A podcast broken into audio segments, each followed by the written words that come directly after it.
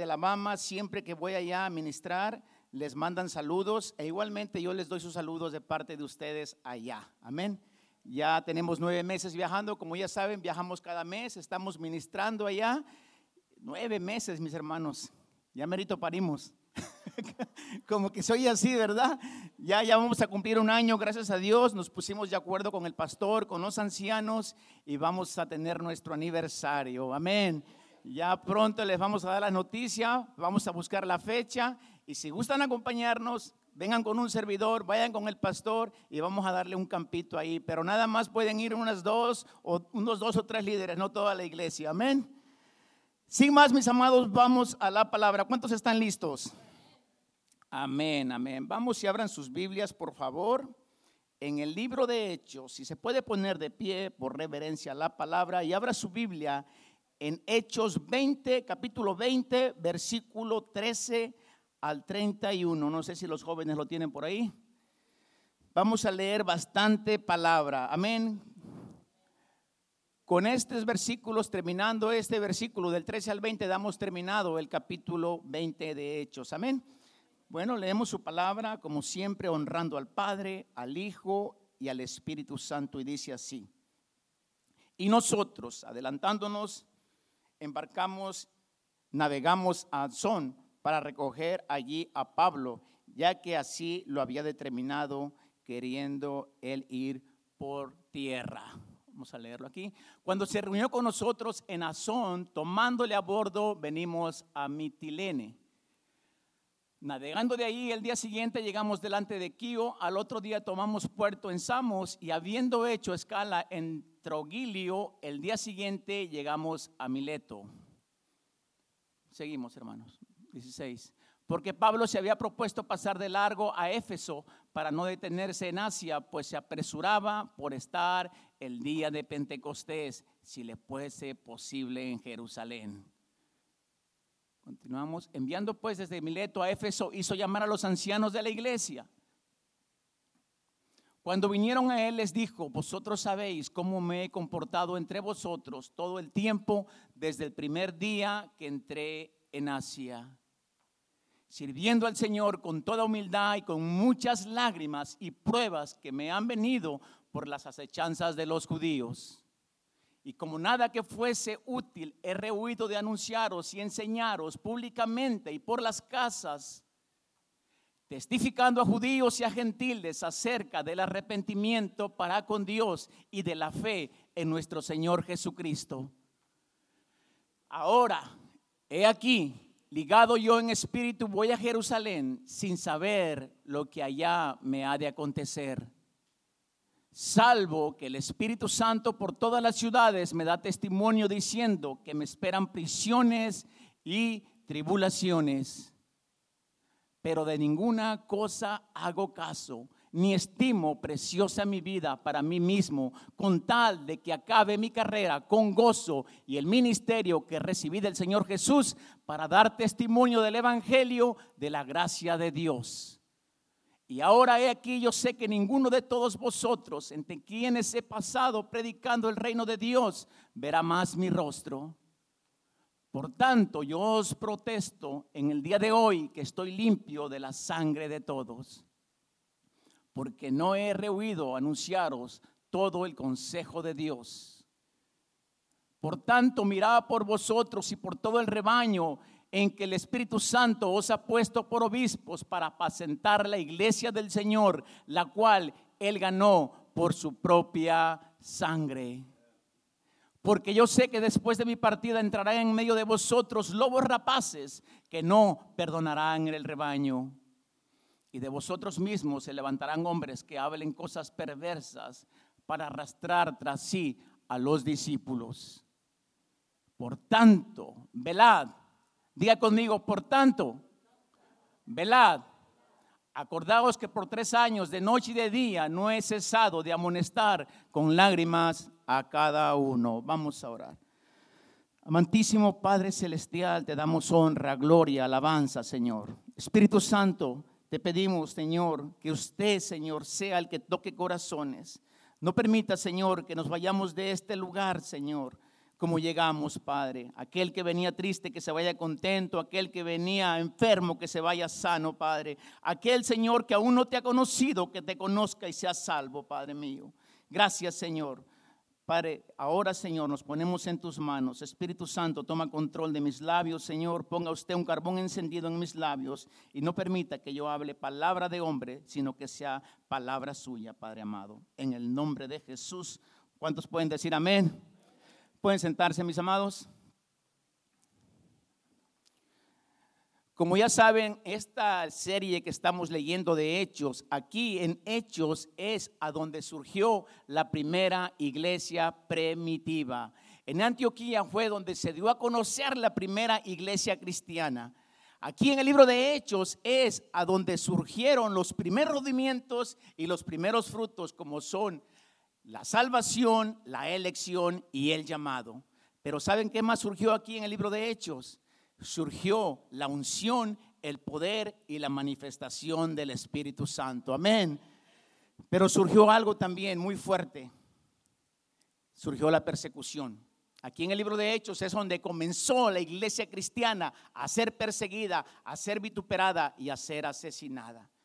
Y hablando de persecución, quiero mostrarles, le pedí permiso al pastor para traerles un pequeño video acerca de lo que está pasando ahorita de que yo mismo soy testigo de lo que ha pasado cuando hemos ido a predicar a las calles, a las plazas o en cualquier lugar allá afuera en las calles. Si me acompañan jóvenes, por favor, y pueden poner el video, si lo tienen listo. Y ya después seguimos predicando, ¿ok? Amén. Me voy a sentar para, para verlo con ustedes.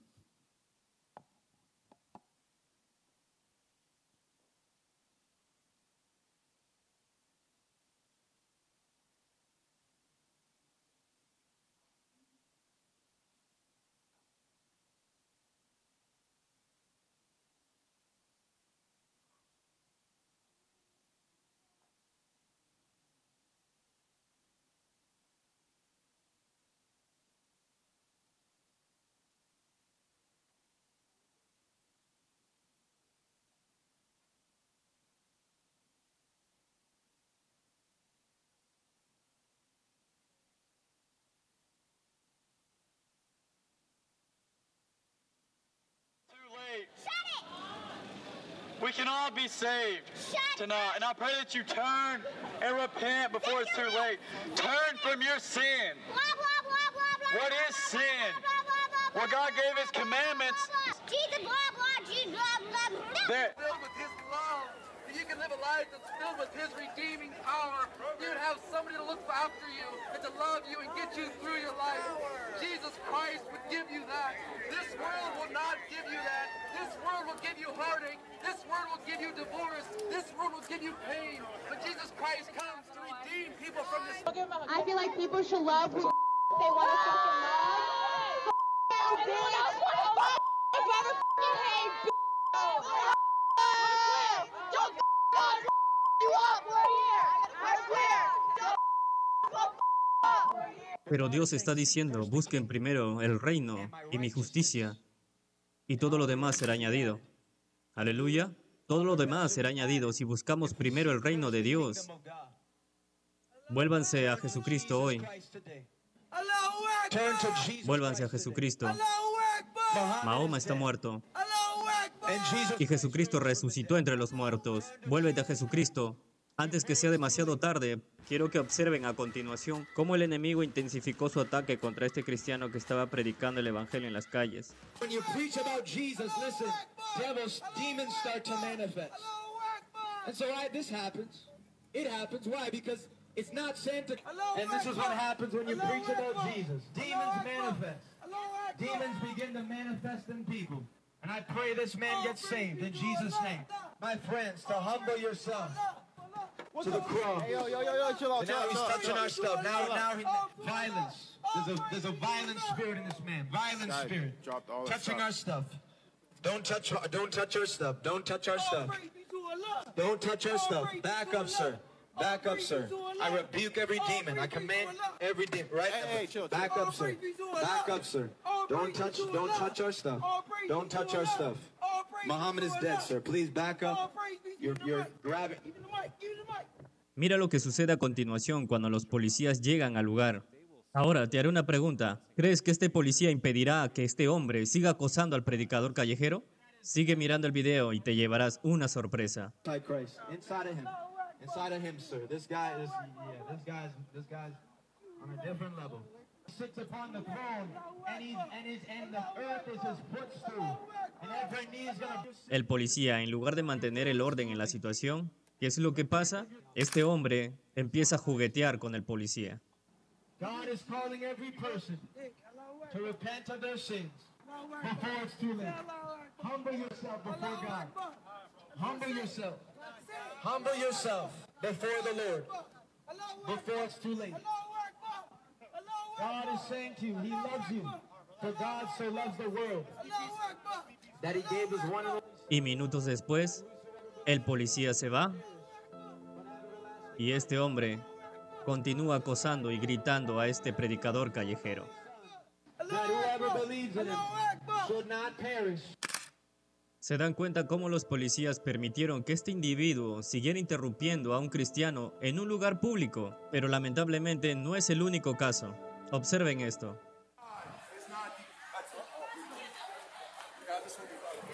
Este hombre también fue detenido por predicar el Evangelio en un lugar público. Yo, I'm gonna need you to go to 128 North. And you're clapping. Brothers, man. I cannot believe I'm watching this. the altar of-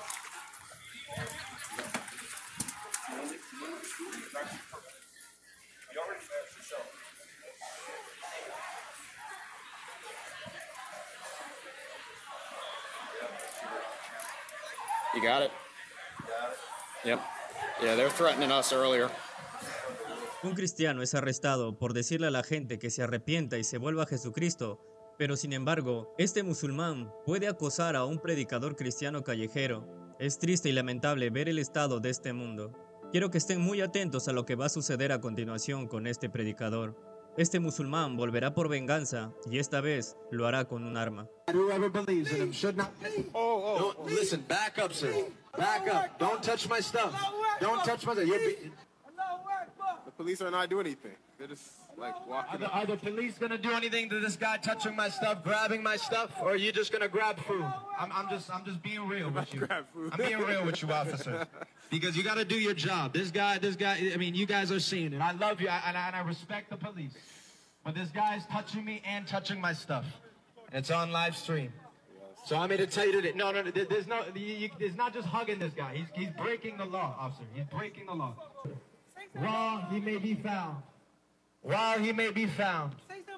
While he may be found. Police, police, police, Because police. God, sir, back up, back up, sir, back up, sir, back up, sir, back up, sir, Back up, back up, back up, sir, Back up, back up, back up, sir, back up, back up. back up, sir, Don't touch. back up, sir, Don't touch. back up, sir, Say something about back Muhammad up, sir, again. Say something about Muhammad now. back up, sir,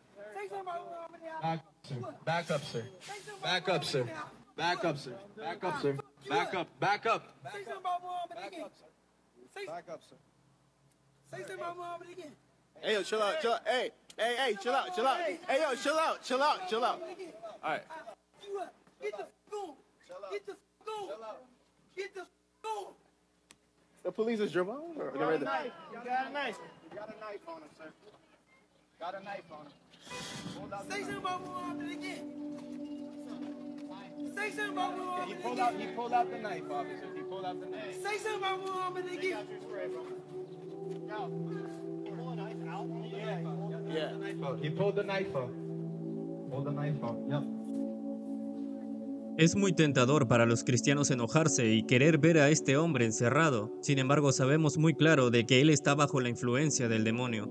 Y a pesar de que no esté tras las rejas físicas, es prisionero del pecado, es esclavo del pecado. Y ahora, escuchen bien, solamente Jesucristo puede hacerlo salvo y liberarlo.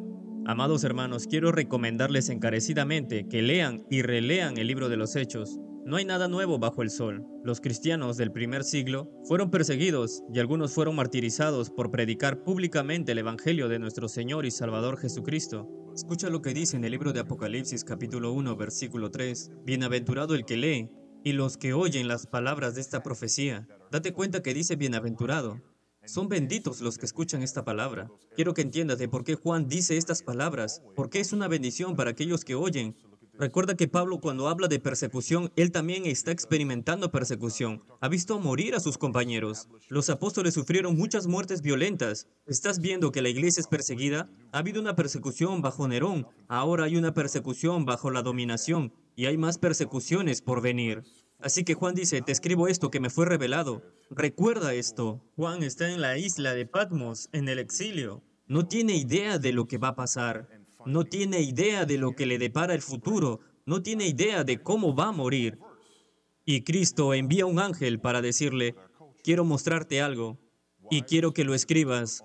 ¿Cómo sabe Juan que es una bendición para aquellos que están siendo perseguidos? Al escuchar esto, porque está en Patmos debido a la persecución y lo escuchó primero. Escúchalo. Así es como él sabe que es una bendición para aquellos que escuchan. Óyelo, porque cuando la iglesia es perseguida, necesita que le recuerde que la bondad de Dios, la soberanía de Dios, ella necesita que se le recuerde a quién sirve. Ella necesita que se le recuerde cómo fue redimida y por qué fue redimida cuando la persecución llega a la iglesia. La iglesia necesita que se le recuerde que somos los que estamos aquí por causa de uno que murió de muerte por persecución, pero resucitó al tercer día, que venció no solo la persecución, sino la muerte. Hay evidencia suficiente para demostrar que a los cristianos no se les será fácil vivir en estos tiempos. El diablo quiere intimidarnos y silenciarnos para mantener nuestra fe escondida, pero ¿cómo los incrédulos pueden ser salvos si no hay quien les predique? Debemos compartir el Evangelio de manera fiel. La Escritura dice, porque todo aquel que invocar el nombre del Señor será salvo. ¿Cómo pues invocarán en aquel en cual no han creído? ¿Y cómo creerán en aquel de quien no han oído? ¿Y cómo irán sin haber quien les predique? ¿Y cómo predicarán si no fueren enviados?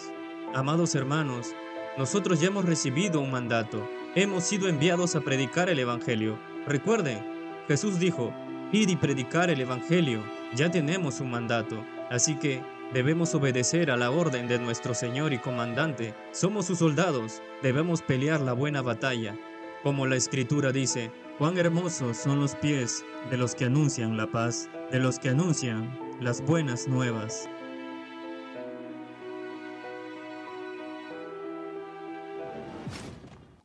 Dáselo fuerte, iglesia. Wow. Eso somos nosotros, iglesia. Esa es la iglesia cristiana. Vamos a ser perseguidos, vituperados a causa de predicar el Evangelio. Amén. Como les decía, aquí el apóstol Pablo se está despidiendo de sus amigos y manda a traer a los ancianos para decirles que ya se va a ir, que quiere regresar a Jerusalén. Y entonces les está encargando la iglesia, les está diciendo, les está advirtiendo la persecución que van a pasar a causa de predicar el Evangelio. Amén. Quiero darles, hablando del, del, precio que vamos a pagar, de la persecución, de la vituperación que vamos a pasar a causa de predicar el Evangelio, quiero darles cuatro precios que están aquí en esta escritura. Quiero irme paso por paso y les voy a dar cuatro precios que se tenían que pagar para ser un verdadero discípulo de Jesucristo. Ahora, si usted anhela, esta palabra más que nada Dios me la dio que se la diera directamente a los, los líderes, pero también si usted anhela obispado, si anhela liderazgo, esta palabra es para usted también. Haga la suya. O yo no sé a quién Dios le va a hablar, pero Dios le va a hablar a alguien en esta noche. Amén. Así es que sin más, por favor, vamos a leer la palabra nuevamente y vamos a ir paso por paso.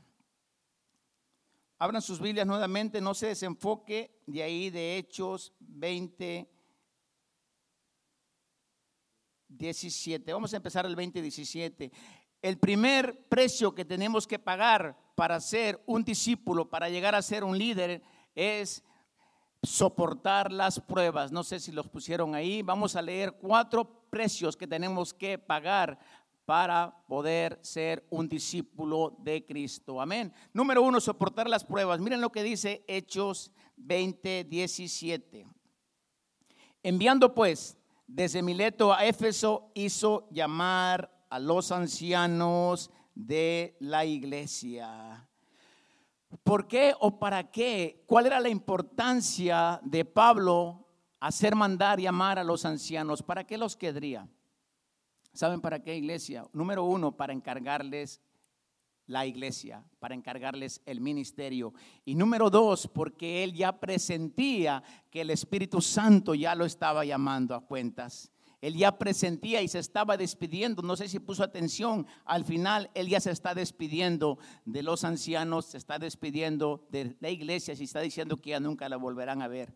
Qué bonito, iglesia, ¿verdad? Que nosotros podamos presentir, que nosotros podamos discernir cuando Dios ya nos está llamando al ministerio. O no solamente al ministerio. Qué bonito y qué privilegio es sentir cuando el Espíritu Santo te está advirtiendo de algo, de una consecuencia que te puede pasar. Muchas veces nosotros, el Espíritu Santo nos advierte que no tenemos que tomar decisiones que pueden traer consecuencias, pero muchas veces, iglesia, hacemos oídos sordos, hacemos que como que la Virgen nos habla y no hacemos caso de lo que ya Dios nos está advirtiendo. Es por eso la importancia, iglesia, que nosotros seamos guiados por el Espíritu Santo para poder tener discernimiento, para que antes de tomar cualquier decisión, después no tengamos que estar orando por esas consecuencias. Nosotros, iglesia, todo lo que hagamos debemos traerlo a la cruz, debemos traerlo al Señor. Señor, ¿qué opinas de esto que te estoy pidiendo? ¿Será tu voluntad que quieras que yo haga eso? Cualquier decisión, iglesia, que vaya a hacer, cualquier actividad que vaya a hacer, siempre tenemos que traerlo delante de Dios. Créamelo, iglesia, para que después no venga usted estar todo arrepentido, llorando por esa mala decisión que hizo por no consultarlo con el Señor. Amén. Por eso siempre es importante que todo, todo lo que hagamos, lo traigamos siempre a la cruz. Amén. Eso era lo que el Señor Jesucristo, lo que, lo que el apóstol Pablo estaba queriéndole decir. Por eso les decía, qué privilegio tenemos eso, que el discernimiento que el Espíritu Santo nos da. Amén. Seguimos, mira lo que sigue en Hechos 20, 18. Vamos a seguir con este, con este número, paso número uno. Vamos a leer Hechos 18 y 19. Dice, cuando vinieron a él les dijo, vosotros sabéis cómo me he comportado entre vosotros todo el tiempo desde el primer día que entré en Asia. 19. Sirviendo al Señor con toda humildad y con muchas lágrimas y pruebas me han venido por las acechanzas de los judíos. Aquí el apóstol Pablo no mandó a traer a llamar a sus ancianos para quejarse, sino lo más importante que les dijo es que se iban a levantar, se iban a levantar persecución en contra de él, que también se iba a levantar Satanás en contra de él, que los mismos de su casa serían sus enemigos. Aquí el apóstol Pablo nos está dejando saber la importancia de que, de que no importa a donde sea, en las plazas, en las calles, a quien le tengas que predicar, ya sea religiosos, a no religiosos, ya sea justos o no a justos, pero nosotros no debemos de parar de predicar el Evangelio. Amén. Vamos rapidito a Hechos 20 del 20 al 21. Seguimos con, con, el primer paso. Dice el 20, como nadie en que fuese útil, he reunido a anunciaros y enseñaros públicamente y por las casas, testificando a los judíos y a los gentiles acerca del arrepentimiento para con Dios y de la fe en nuestro Señor Jesucristo. Les decía que para ser un discípulo de Jesucristo, nosotros tenemos que tener discernimiento y nosotros no podemos de parar de predicar a donde sea la oportunidad. No precisamente cuando vayas a predicar a las, a las calles o a las casas tengas que llevar tu, tu Biblia bajo el brazo. No. Tú debes tener la convicción de que el Espíritu Santo va contigo, de que el Espíritu Santo es el que te va a poner la convicción para tú poder predicar a tiempo y fuera de tiempo. Decía el apóstol Pablo, te encarezco, te ruego delante de Dios y del Señor Jesucristo, que juzgará a los vivos y a los muertos, que prediques la palabra, que instes a tiempo y fuera de tiempo, redarguye, reprende, exhorta con sana doctrina, porque vendrán tiempos peligrosos, iglesia, que mucha gente se volverán los oídos a las fábulas y no querrán oír de la sana doctrina. Pero el Señor dice, pero tú sé sobrio en todo. Predica la palabra a tiempo y fuera de tiempo. Amén. Dáselo fuerte al Señor. Está recibiendo, iglesia. Amén.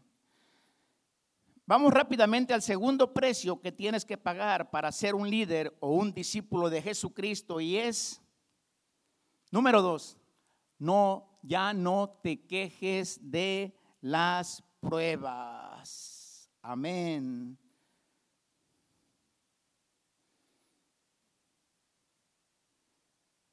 Nosotros como hijos de Dios, iglesia, debemos estar siempre preparados, tener discernimiento contra las acechanzas del diablo. Acuérdense que su trabajo de Satanás es robar, matar y destruir. Satanás va a hacer todo lo posible por sacarte de los caminos del Señor. Por eso es la importancia de la escritura, de instruirse en la palabra. Por eso es la importancia, amado hermano, hermana, de estar en oración. Satanás no duerme y él no pide permiso.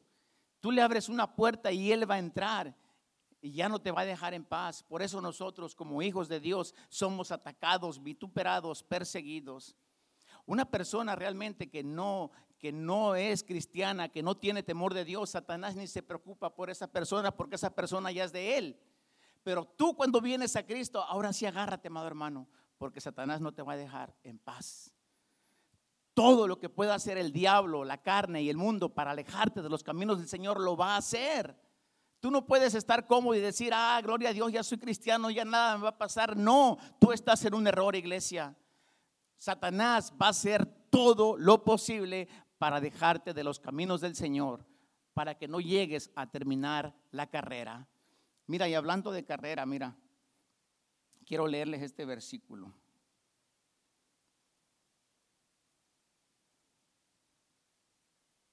Miren cómo les contesta, les contesta el apóstol Pablo en el versículo 24.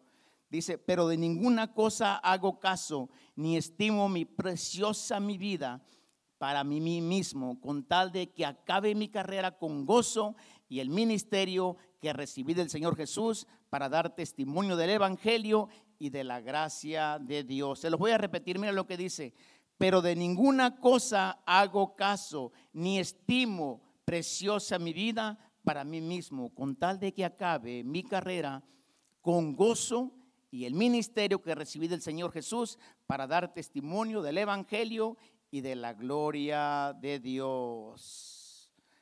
Dice su palabra, porque para mí el vivir es Cristo y el morir es ganancia, mis hermanos. Esto es lo precioso del llamado, mis hermanos. Cuando Dios te llama, cuando Dios te elige, no tienes miedo ni de, ni, de morir. Es un gozo servirle al Señor. Si no, vayan ustedes a, a, Hechos 16, donde Pablo, encerrado, estando en la cárcel, él con gozo alababa, cantaba alabanzas a Dios, él siendo golpeado, perseguido y, atado a un cepo. Él aún así estaba gozoso del Señor. Por eso dice el apóstol Pablo, ni así aprecio mi vida, ni aprecio mi preciosa mi vida, con tal de que acabe la carrera que el Señor tiene para ti. Amén. Hechos 20, 28, miren, vamos rapiditamente. Y vamos a entrar al tercer precio que tienes que pagar para ser un discípulo de Jesucristo. Si me acompañan, por favor, a Hechos 20, 28.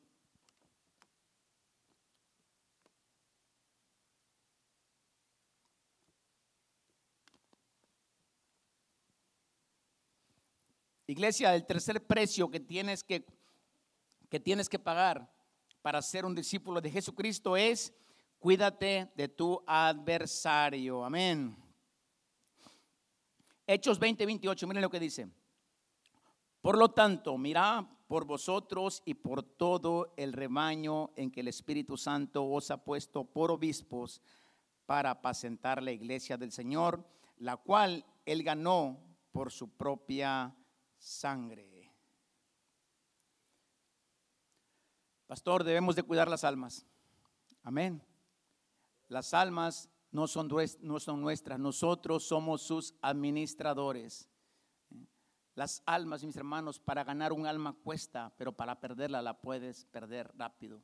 Por eso dice la palabra del Señor, que, que nuestro fruto permanezca. Aquella alma que usted fue y trajo a la iglesia, cuídela, trátela bien, cárguela. Acuérdese que es un bebito y se le puede caer, se le puede golpear. Así es que si usted apenas trae a un cristiano, trae a una persona y apenas lo inculcó en los caminos del Señor, tiene que darle un seguimiento porque es un bebito en Cristo. Amén. Les voy a leer nuevamente lo que dice. Por tanto, mirad por vosotros y por todo el rebaño en el cual el Espíritu Santo ha puesto por obispos para apacentar la iglesia del Señor, la cual ganó por su propia sangre. Les decía, las almas son del Señor e incluso líder que estás aquí, iglesia que estás aquí, siervo del Señor que estás aquí, todo lo que tú tienes Nada es tuyo, nada, nada, ni tu familia, ni tus hijos, nada, ni tu carro, ni tu casa, nada es tuyo. Todo lo tienes, lo que tienes aquí es del Señor. Todo lo que tienes, nada, nada es tuyo. Miren, hay una palabra que dice que está en Lucas, que, quiero confirmarles, porque es la importancia de que tú sepas de que, de que lo que Dios te dio, Dios te lo dio para que tú lo administres, no para que lo guardes, no para que, para que seas egoísta y lo quieras para ti mismo. Por eso te decía, nada, absolutamente nada de lo que tienes, por la gracia de Dios te lo dio para que tú seas de bendición a otros. Si me acompañan a la palabra, esa está en Lucas, porque me están mirando medio raro, como que no me creen de lo que les digo. Dice Lucas 12, del 15 al 21, mira lo que les dijo. Y les dijo el Señor, mirad y guardados de toda avaricia, porque la vida del hombre no consiste en la abundancia de los bienes que posee. También les refirió una parábola diciendo, la heredad de un hombre rico había producido mucho. Y él pensaba dentro de sí diciendo, ¿qué haré? Porque no tengo donde guardar mis frutos. Y le dijo, esto haré, derribaré mis graneros y los edificaré mayores y allí guardaré todos mis frutos y mis bienes. Y diré a mi alma, alma, muchos bienes tienes guardados para muchos años, repósate, come, bebe, regocíjate. Pero Dios le dijo, necio, esta noche vienen a pedir tu alma y todo lo que has provisto, ¿de quién será? Así es el que hace para sí tesoros y no es rico para con Dios. Mi amado hermano, te vuelvo a repetir, todo lo que Dios te ha dado, la bendición que Dios te dio, ¿sabes para qué te la dio? Para que tú bendigas a otros. Amén. No para que lo guardes, no para que lo tengas ahí abajo del colchón, sino para que lo guardes, para que lo ministres, para que lo, lo, ministres bien y lo puedas dar cuando sea tu tiempo, cuando llegue el tiempo de que tú tengas que ir y predicar la palabra del Señor. Amén. Yo en una ocasión, uh, en una ocasión, ya tiene rato esto, uh, cuando empezaba yo en los caminos del Señor, una vez un hermano, por gracia ahorita no está aquí, creo que ya no viene a la iglesia, pero lo voy a decir. Uh, me dijo él una vez, dice, dice, ¿por qué siempre tenemos que estar nosotros pagando? Vamos a una actividad y pagamos, vamos a un retiro y pagamos. Dice, ¿por qué la iglesia no provee nada? Le digo a este hombre, le dije, ¿y tú quién crees que es la iglesia? Le digo, la iglesia somos nosotros, los que estamos aquí domingo a domingo, miércoles a miércoles, sábado a sábado, nosotros somos la iglesia. ¿Cómo dices tú pues que la iglesia va a proveer si nosotros somos la iglesia? Para eso Dios nos ha bendecido, para que nosotros seamos de bendición para los demás. Amén. Así es que le decía este hombre, nosotros somos la iglesia. Amén. Por eso nosotros debemos instruirnos en la palabra, para conocer la palabra, para poder conocer para qué vamos a bendecir a otros a causa de, de, lo que Dios nos ha dado. Amén. Déselo fuerte, déselo fuerte, por favor.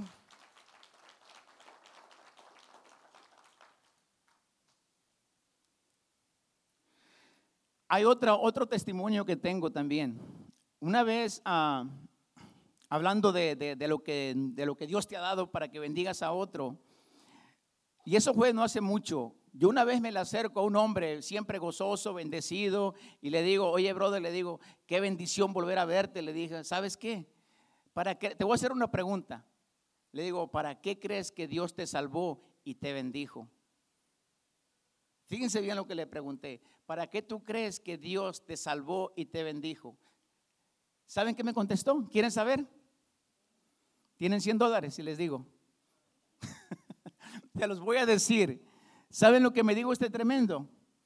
Para ser feliz. De veras que desde que estoy en el Evangelio no he escuchado una respuesta tan curiosa como la que me dijo este hombre. Para ser feliz. La palabra de Dios dice que el Hijo del Hombre no vino para ser servido, sino para servir y para ser y para el rescate de muchos y ser para bendición para otros. Amén. A eso vino el Hijo del Hombre, no para ser feliz. Nosotros venimos para ser de bendición a los demás.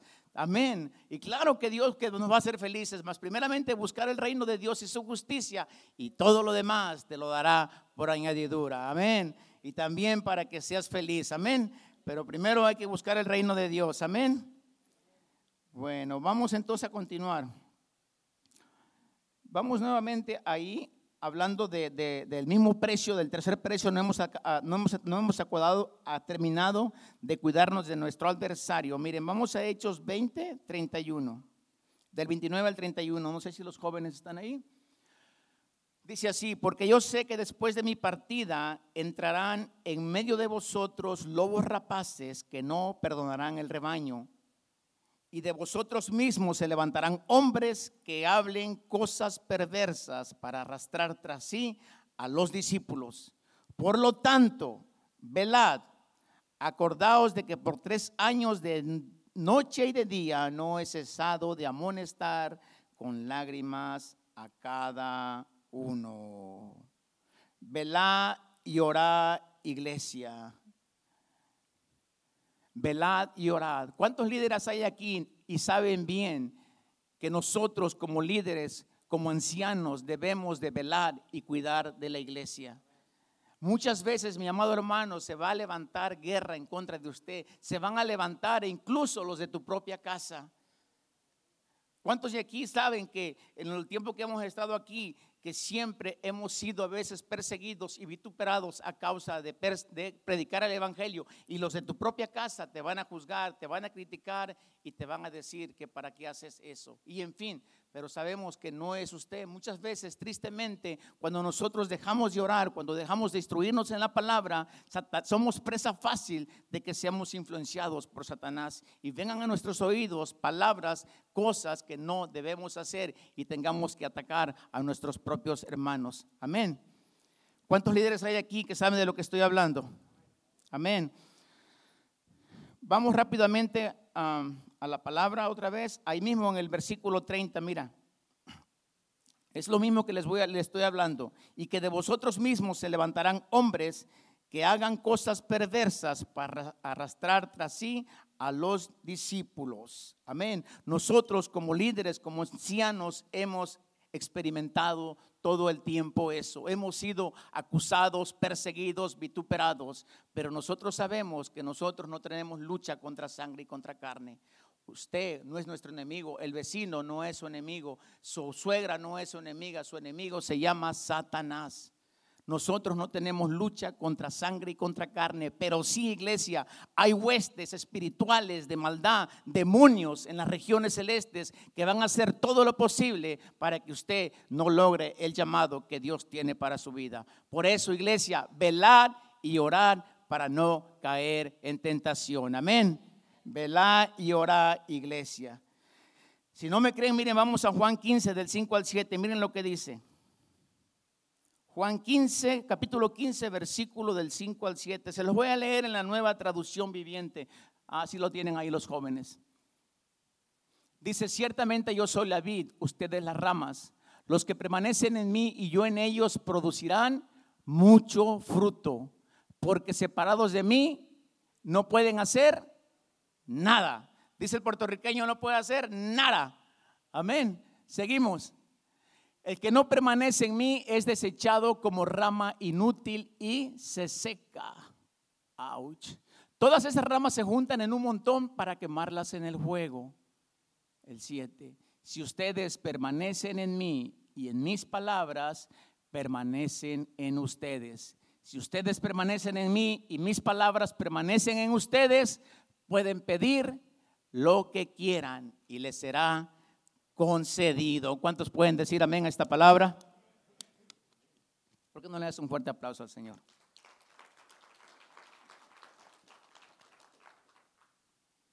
Aleluya. Vamos rápidamente al cuarto precio que tenemos que pagar para ser unos discípulos de Jesucristo.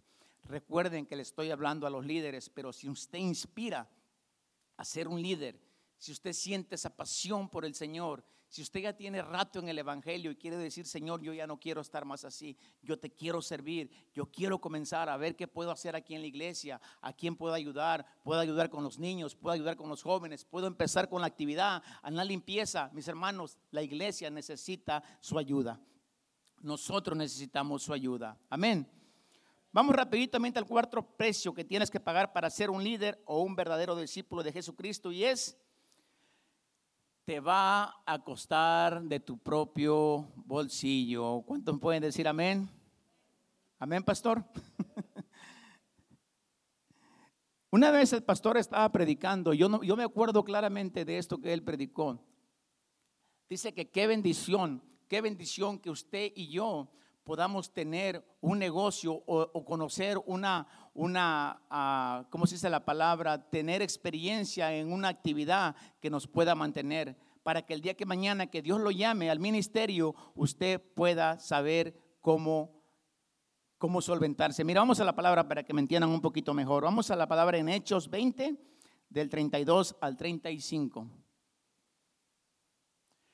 Y ahora, hermano, os encomiendo a Dios y a la palabra de su gracia, que tiene poderes para sobreedificaros y daros herencia con todos los santos o santificados.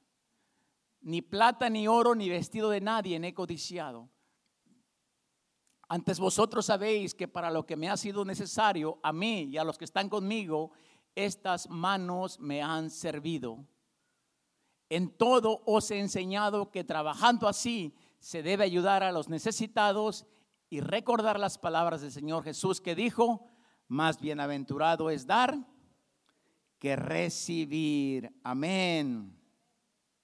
Mi amado hermano, el día que Dios te llame, es bueno que conozcas o que tengas una, una, un oficio. Gracias, hermana. Un oficio para que puedas, ah, para que puedas tener de dónde poder alimentarte. Cuando les decía que es el precio monetario que tengas que pagar, voy a poner mi ejemplo a mi pastor. Él tuvo, cuando empezó la obra, no crean que la pasó, la, pasó y alguien le estaba donando, no, él tuvo que sacar de su cheque, estuvo que pagar la renta, tuvo que pagar los biles y así estuvo por años.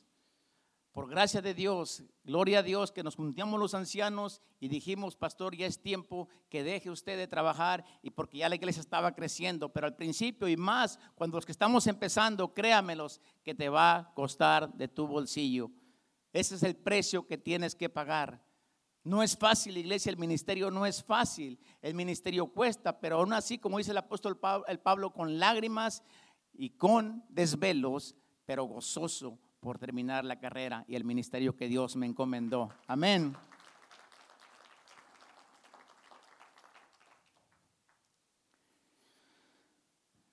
Les, les, les quiero contar algo que, que me inspiró para contárselos como testimonio acerca del precio que tenemos que pagar. Ah, yo no sé, y no estoy hablando precisamente del llamado pastoral, porque Dios te puede llamar a ser un evangelista, Dios te puede llamar a ser un misionero, Dios te puede llamar a ser un salmista, y tienes que dejar la comodidad, tienes que dejar familia, casa, para cumplir el llamado del Señor, y eso te va a costar un precio. Muchas veces, miren, voy a poner este testimonio y se lo voy a decir. Ya tiempo atrás, Se lo voy a contar el pastor el testimonio. Estábamos juntos los ancianos con el pastor, estábamos juntos un servidor y los ancianos y el pastor. Entonces, les dije, pastor, quiero aprovechar para darle las gracias. Darle muchas gracias, le dije, por todo lo que hicieron, por, este, por, por lo que hicieron por mí, por la ofrenda que levantaron, porque la verdad estaba muy necesitado, estábamos pasando por una situación. Tiempo atrás, antes, el pastor ya me había prometido que iba a levantar una ofrenda. Para ese entonces yo no necesitaba, estábamos bien económicamente, pero tuvimos que pagar una deuda que teníamos y nos quedamos, como dice ahí la palabra, sin nada. Nos quedamos sin nada. Entonces el pastor hablaba de que es importante esperar al tiempo del Señor. Para todo lo que hagamos, espera en el Señor. Dios tiene tu bendición, pero espera.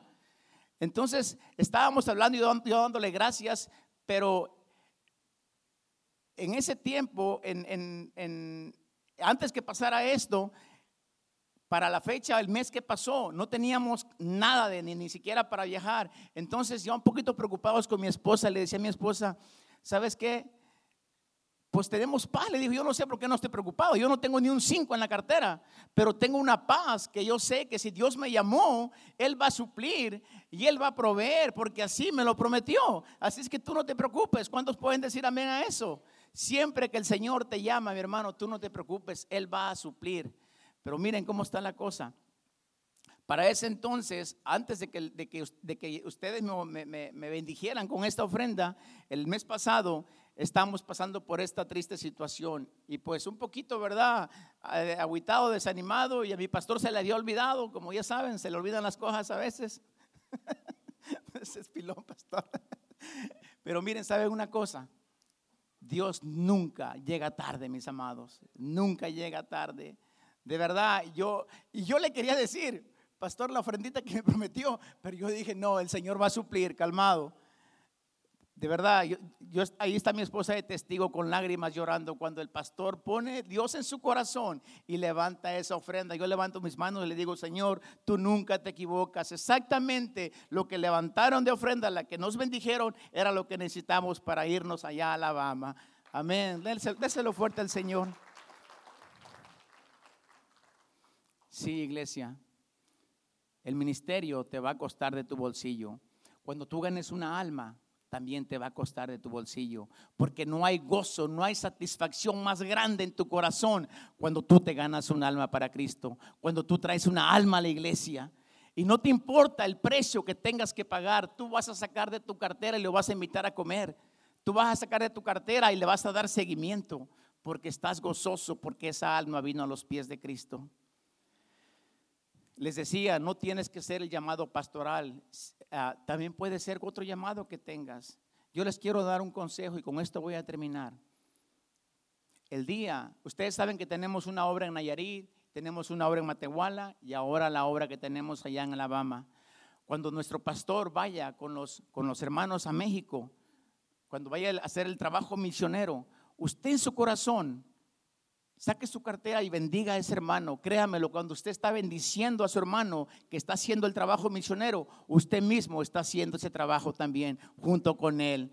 Y verdad, dáselo fuerte al Señor. Todo, hermano, el ministerio cuesta. Yo en una ocasión predicaba acerca de tres precios que tienes que pagar para ganarte un alma y uno de esos precios fue este precio que te va a costar de tu dinero, pero lo haces con gozo, con lágrimas, con dolor, con sudor, pero lo haces gozoso porque no hay satisfacción más grande que traer una alma a los pies de Cristo. Amén. Dale un fuerte aplauso al Señor, por favor. Ya vamos a terminar, por favor, este, si me pueden poner el último versículo, los últimos capítulos, lo estoy buscando. ¿Se puede poner de pie, iglesia, por favor? ¿Están los músicos y pueden pasar, por favor?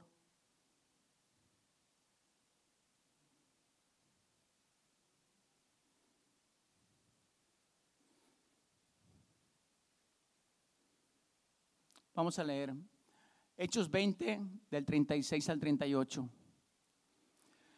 Cuando hubo dicho estas cosas, se puso de rodillas y oró con todos ellos. Entonces hubo gran llanto de todos y echándose al cuello de Pablo, le besaban. Y doliéndose en gran manera por la palabra que dijo, de que no verían más su rostro, y le acompañaron al barco. Iglesia, el video que usted vio, eso es de la vida real. Un servidor ha sido perseguido, vituperado tres veces, acosado. Esto que usted está viendo, hay una estadística que más o menos como tres mil cristianos mueren todos los días a causa de, de predicar el Evangelio. Nosotros estamos en un país bendecido, donde no somos perseguidos, donde somos libres de predicar el Evangelio. Tal vez usted dirá, pero yo no conozco Biblia, ¿yo qué le puedo predicar a mis seres queridos? Comience a testificarles de lo hermoso, de lo grande que ha sido Dios con su vida. Comience a predicarle de las maravillas, de cómo usted, usted estaba antes y ahora mire cómo está bendecido. Dice su palabra que demos gracia lo que de gracia hemos recibido. ¿Qué hubiera sido de nosotros si no hubiéramos conocido del Señor? Yo quiero pedirle, iglesia, si usted siente en su corazón, siente que, que, Dios ya lo está llamando, tal vez no tenga un llamado especial, pero quiere comenzar a servir, quiere comenzar a entregarle de verdad su corazón al Señor, queremos orar por usted. Si usted siente carga por su iglesia, si siente carga por su pastor, si siente carga por los ancianos, por los líderes, ¿por qué no le pasa al altar? Vamos a pasarle al altar, iglesia. Vamos